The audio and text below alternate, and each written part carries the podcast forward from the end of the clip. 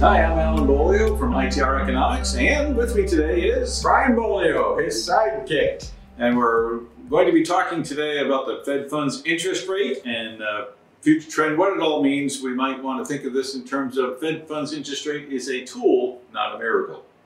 And what it means, I mean, what, what are the action items from the, the Fed lowering the Fed funds rate versus what the marketplace has already been signaling and the marketplace has already been doing? They're really two different equations, aren't they? They are indeed. And you all know by now that uh, the Fed lowered the interest, uh, Fed funds rate by 25 basis points in July. And what astounds us is that most folks think, well, that's it. Then all the problems are over. The economy is going to turn around. We're going to begin to move back up. No, no, no, no, no, no.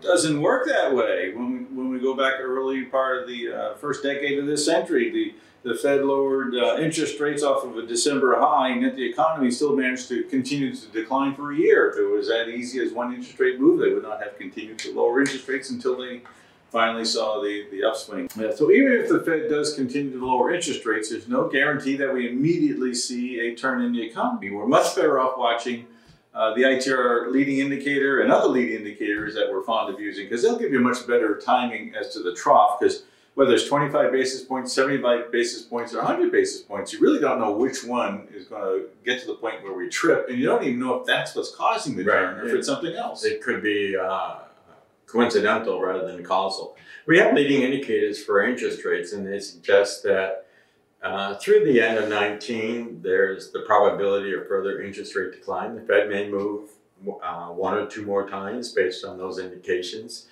But from our vantage, um, you know, whether it's this 25 bip or if there's another 25 bips you want to wait for, it means the prime rate is coming down. It means some other rates are coming down. So if that's what you've been waiting for, by the end of this year, lock and load.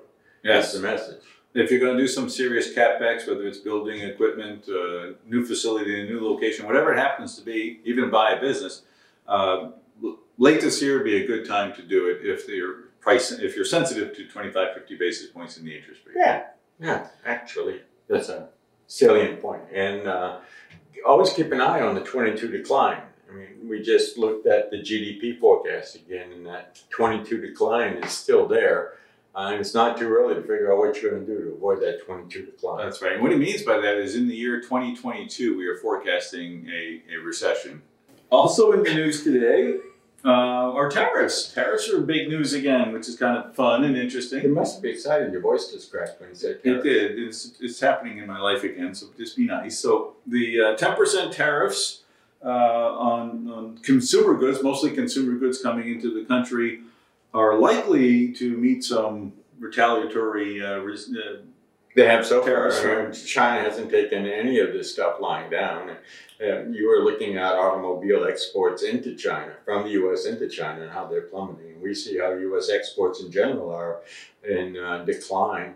Um, and that's a pretty negative, clear negative leading indicator signal for uh, for economic activity in general. So, I mean, there's this quid pro quo that happens is very real and it's significant. So, raising more tariffs against the Chinese is not without consequence. It's, one of the consequences is going to be potentially higher prices paid by U.S. consumers, and the other consequence would be the retaliation, which further weakens the U.S. economy. This is not it's not an easily winnable trade war by any means. No, it's not. And the consumer is going to pay a bill for a lot of this because most people seem to think that tariffs are paid by the exporting nation, but they're not. They're paid by the importers.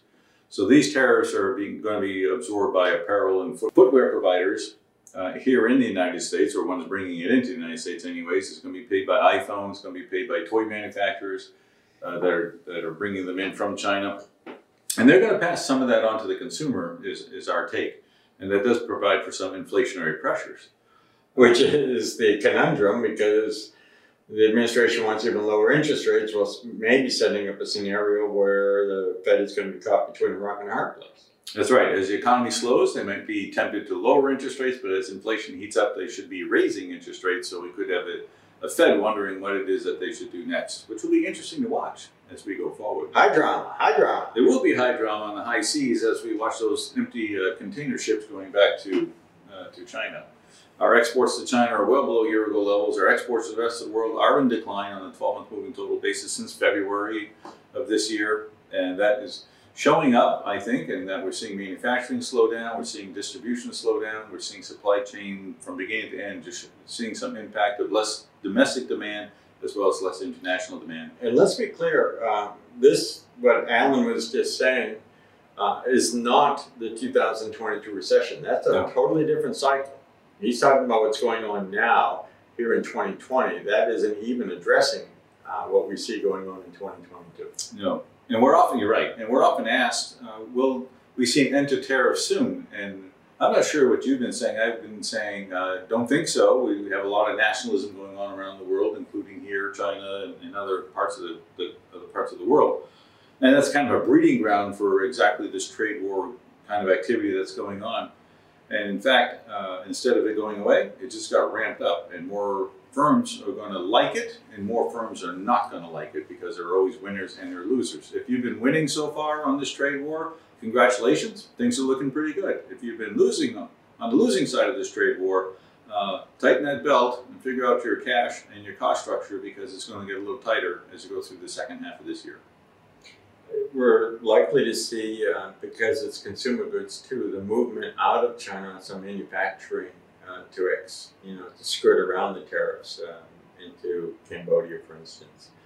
Um, we're seeing some of that activity going on in consumer goods, and this may accelerate that whole process, which is one way companies can get around the tariffs. It's bad for China, and it ends up being neutral for the U.S. Uh, it certainly does, and there's been flights to Mex- back to Mexico. There's been movement into Vietnam as well as Cambodia, as you said. Um, and in the long run, that certainly is painful for our friends in China. All right, so don't count on a miracle cure because of uh, the decline in the Fed funds rate. Even if there's another decline or two that comes in mid-September, uh, could bring another 25 basis points, maybe even a little more, but I would suspect 25 basis points.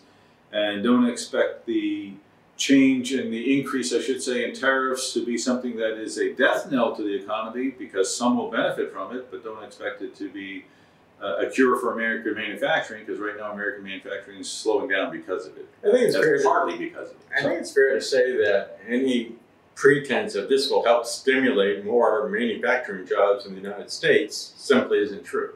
Manufacturers can't find employees. This, this isn't going to stimulate American jobs. It may stimulate demand for more labor, but it's not going to stimulate actual jobs. Could be very good for automation and robotics when we're done. That's true. Uh, China is a great destination for U.S. made robots, by the way, and that has fallen dramatically off uh, throughout this trade war. So, robotics uh, manufacturers are being hurt. Yeah. A lot of pain going around. Stick with us. We'll talk about when the good news comes, but we're glad you're with us today as we talked about interest rates, not a miracle, and tariffs, not a great tool.